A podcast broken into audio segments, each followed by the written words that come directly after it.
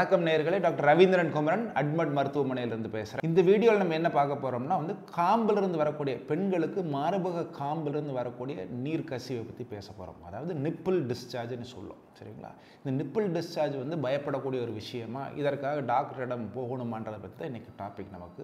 இந்த காம்பிலிருந்து வர்ற நீர்ன்றது ஒரு இயல்பான ஒரு பிரச்சனை. நிறைய பெண்களுக்கு இருக்கலாம். இது இருக்கிறதால வந்து மோசமான விளைவுகள் இருக்குன்ற அந்த அச்சம் வந்து கண்டிப்பாக தேவையில்லை. ஃபஸ்ட்டு மோஸ்ட் இம்பார்ட்டன்ட் பாயிண்ட் சரிங்களா? சரிங்களா இந்த நீருன்றது பல கலரில் இருக்கலாம். அதாவது வந்து இந்த டக்டெக்டேசியான்னு ஒரு ப்ராப்ளம் இருக்குது இயற்கையிலே வந்து இந்த காம்பில் வந்து சேரக்கூடிய அந்த பால் பாலை வந்து மார்பகத்திலிருந்து காம்புக்கு கொண்டு வரக்கூடிய அந்த டக்ஸில் வந்து பிரச்சனைகள் இருந்தால் நீர் தேங்கி அதன் மூலமாக இன்ஃபெக்ஷன் ஏற்பட்டு அது நீர் கசிவாக வெளிப்படுத்தும். இந்த நீர் கசிவுன்றது உள்ளாடையில் ஸ்டெயின் இருக்கும். பெண்கள் என்ன சொல்லுவாங்க? என்னுடைய பிரேசியரில் வந்து டாட்ஸ் இருந்துச்சு பச்சை கலரில் இருந்துச்சு சில சமயங்கள் பிளட் கலரில் இருந்துச்சு இல்லாட்டி நீர் கசிவு ஏதோ இருந்து ஒரு டிஸ்சார்ஜ் வருது. இல்லாட்டி நான் எக்ஸாமின் பண்ணி பார்க்கும்போது நீர் கசிவு இருந்துச்சு அப்படின்னு சொல்லுவாங்க. ஒவ்வொருத்தரும் ஒவ்வொரு ஹிஸ்ட்ரி சொல்லுவாங்க. ஸோ இதற்கு வந்து கண்டிப்பாக ஒரு ஆலோசனை தேவை. ஒரு மருத்துவரை பார்த்து கண்டிப்பாக என்ன பிரச்சனைன்றதை நம்ம புரிஞ்சுக்கணும் தெரிஞ்சுக்கணும். எக்ஸாம் நிறைய பேருக்கு நான் சொல்கிற பிரச்சனை தான் இருக்கும். காம்பில் இருந்து காம்பில் நீர் சேர்ந்து செகண்டரி இன்ஃபெக்ஷன் ஆகி அதன் மூலமாக நீர் கசிவு ஏற்படுறது. எல்லா கலர்லையும் இருக்கா? மஞ்சள்ல இருந்து கிட்டத்தட்ட கருப்பு கலர் சிவப்பு கலர் வரைக்கும் எல்லா ரேஞ்சிலையும் இருக்கும். இது எந்த கலருன்றதை பற்றி பயப்பட வேண்டிய அவசியம் இல்லை. ஒரு காம்பில் இருந்து காம்பில் வந்து ஒரு ஸ்பாட்லேருந்து வருதா? பல ஸ்பாட்லேருந்து வருதான்றது ரொம்ப முக்கியம். ஒரே காம்பில் வந்து இப்போ பால்ன்றது வந்து காம்பில் ஒரு இடத்துலேருந்து மட்டும் வராது. ஒரு பத்து பதினைந்து இடத்துல இருந்து பால் உருவாகும். அந்த மாதிரி இந்த நீர் கசிவுன்றது வெவ்வேறு இடத்துலேருந்து வரலாம். ஒரே காம்பில் ஒரே நிப்பிளில் வந்து நாலஞ்சு இடத்துல இருந்து வரலாம். நான் நிறைய இடத்துலேருந்து வரக்கூடிய நீர் கசிவு வந்து ரொம்ப சேஃபான ஒரு பிரச்சனை. ஃபஸ்ட் இம்பார்ட்டன்ட் பாயிண்ட் ஒரே ஒரு இடத்துலேருந்து வரக்கூடிய ரத்தம் கலந்த நீர் கசிவுன்றது சில சமயங்களில் பிரச்சனைக்குரிய ஒரு கசிவாக இருக்கலாம்.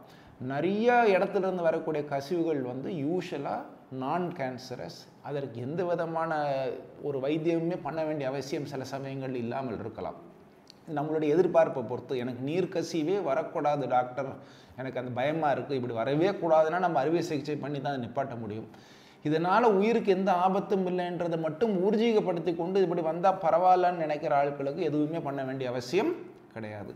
ஒத்த காம்பிலிருந்து பிளட் வருது. ரத்தம் வருதுன்றதை கன்ஃபார்ம் செய்தோம் என்றால் அதற்கு வேறு இன்வெஸ்டிகேஷன்ஸ் பண்ணி எதனால் வருதுன்றதை ஊர்ஜிகப்படுத்தி நிறைய சமயங்களில் சின்ன ஒரு அறுவை சிகிச்சை அவங்களுக்கு தேவைப்படும். ரத்தம் கலந்த நீர் கசிவு. அதே மாதிரி பச்சை தண்ணி மாதிரி கலரே இல்லாத ஒரு ஃப்ளூட் வாட்டர் மாதிரி கிறிஸ்டல் கிளியராக வெறும் தண்ணி மாதிரி ஒரு நீர் கசிவு ஒத்த காம்பிலிருந்து வந்தாலும் சில சமயங்களில் அந்த பேஷண்ட்ஸுக்கு சர்ஜரி தேவைப்படும்.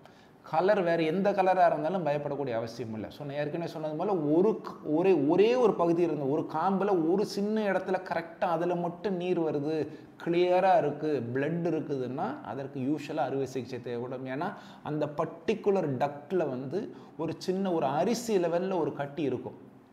பேப்பிலோமான்னு சொல்லுவோம். சின்ன ஒரு அரிசி லெவல் தான். ஒரு சின்னதாக ஒரு கட்டி இருக்கும். அந்த கட்டி நாளடைவில் அதோடைய தன்மையை மாற்றிக்கொள்ளக்கூடிய ஒரு வாய்ப்பு இருக்குது ஸோ மைக்ரோ டோகெக்டமின்னு ஒரு மைனர் ஆப்ரேஷன் அதில் பண்ண வேண்டியது இருக்கும். அந்த ஆப்ரேஷன் மூலமாக அந்த பர்டிகுலர் டக்டை மட்டும் எடுப்போம். அந்த பர்டிகுலர் டக்டும் அந்த அரிசி போல் இருக்கக்கூடிய அந்த கட்டியும் சேர்ந்து ரிமூவ் பண்ணினோம் என்றால் அந்த பிரச்சனை முழுமையாக சரியாகிவிடும் அந்த அரிசி போல் இருக்கக்கூடிய அந்த கட்டியை டெஸ்ட்டுக்கு அனுப்பி அது ஒன்றும் வேறு எது வேறு விதமான வேறு விதமான அந்த சேஞ்சஸ் எதுவும் அந்த கட்டியில் இல்லைவென்றால் அந்த பேஷண்ட்டுக்கு எதுவுமே பண்ண வேண்டிய அவசியம் இல்லை. மேலும் நீர் கசிவு இருக்காது.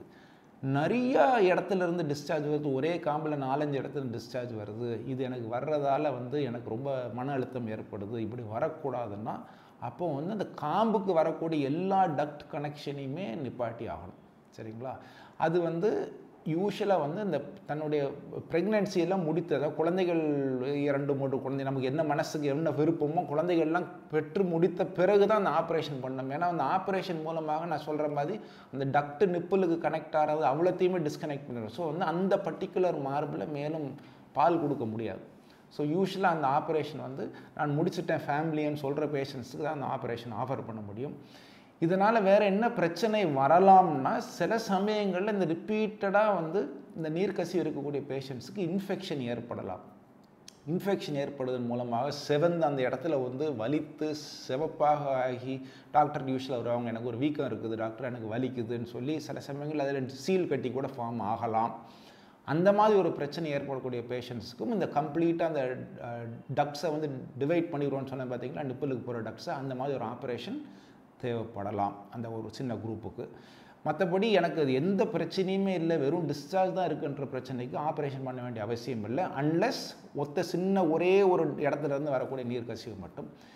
எந்த கசிவாக இருந்தாலும் சரி ஒரு கா அறுவை சிகிச்சை மருத்துவரிடம் போய் அதை காமித்து அது என்னன்றதை ஊர்ஜிகப்படுத்தி கொண்டால் வேறு யூஸ்வலாக வேறு எந்த விதமான ஒரு மோசமான பின் விளைவுகளும் தவிர்க்கலாம். ஏதாவது இருக்கிறதாக இருந்தாலும் அதை நம்ம சின்ன ஸ்மால் ஸ்டேஜ்லேயே கண்டுபிடிச்சி சின்னதாக இருக்கும் அதை பார்த்து சிறிய அறுவை சிகிச்சை மூலமாகவும் அதை குணப்படுத்தி விடலாம் நன்றி.